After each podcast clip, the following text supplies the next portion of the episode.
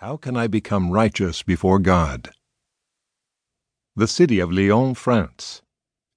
In the middle of the twelfth century, a wealthy merchant by the name of Peter Waldo, or Peter Valdes, lived in Lyons, France. His house stood on a piece of land near the place where the Rhone and the Saône rivers meet. The walls of the city were old and gray, the streets narrow and shadowed by tall houses on either side. The city of Lyons was famous for its commerce, buying and selling, so the wharves on both rivers were always busy. Lyons was most famous for its silk. In many homes the clicking sound of the loom was heard. Numerous trees had been planted outside the city walls. On these trees silkworms were bred, and the cocoons were used for making silk. Waldo is awakened to spiritual life.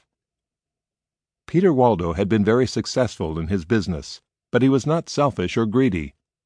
He was known in Lyons for his kindness and generosity. One day something happened that made him feel concerned not only for the physical well being of the people in his city, but also for their spiritual well being. Waldo was visiting some of his friends. After supper, one of the men suddenly fell down and died. This made a tremendous impression on Waldo he began to seek for truth. He saw people living sinful lives. He noticed others trying to ease their guilty consciences by doing penance. Waldo also did penance for his sins, but it did not give him any peace. He asked the priests, How can I become righteous before God? The priests, however, could not answer this question. Waldo knew he was a sinner. His conscience told him so. He knew he was not ready to die, but when he asked the priests what he had to do to be saved, he was not satisfied with their answers. He discovers the Bible. The Bible held the answers to Waldo's questions, but he did not own a Bible. Rich as he was, he did not have the greatest of treasures. The few copies of the Bible which did exist in those days were kept in libraries that common people were not allowed to visit. Besides, they were written in Latin and few people could read even their own language, let alone Latin. Even if a person could read Latin, Bibles were very rare. Soon afterward, Waldo read some books written by someone who lived shortly after the time of the Apostles. In these books he found many passages that quoted the New Testament. This brought him comfort, and he realized that the answers to all his questions were to be found in God's Word. Reading these passages of Scripture made him eager to buy the entire Bible. After some time, Waldo was finally able to buy a Bible. It cost him a lot of money, but he didn't mind, for in its pages he found the way of salvation.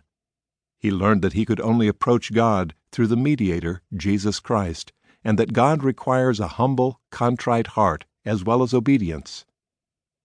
The Lord graciously moved Waldo to receive salvation on his terms. Before he was confused and troubled. Now he was peaceful and glad. He felt like a new man. The burden had been lifted from his soul.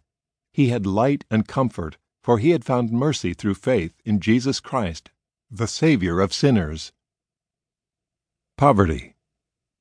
Waldo heard about a young man named Alexis. This young man had been very rich but he had given all his riches to the poor. This young man had done what Jesus told the rich young ruler to do in Matthew chapter 19 verse 21. If thou wilt be perfect, go and sell that thou hast, and give to the poor, and thou shalt have treasure in heaven, and come and follow me. Waldo believed that God wanted him to do the same thing, so he gave his money and possessions to the poor and lived a simple life concern for others. Waldo had been known for his kindness to all, but now he became more concerned about the souls of the people. The Bible had taught him how he must be saved, and now he longed to tell others this good news. He observed the people, who were deceived by the priests, trying to pay for their sins without the Lord Jesus Christ. Seeing this made him weep. He began to visit people, telling them what God says in His Word, he told them that God requires only repentance and faith in His Son. Their good works could not save them. He urged them to come to Jesus by faith and have their sins washed away.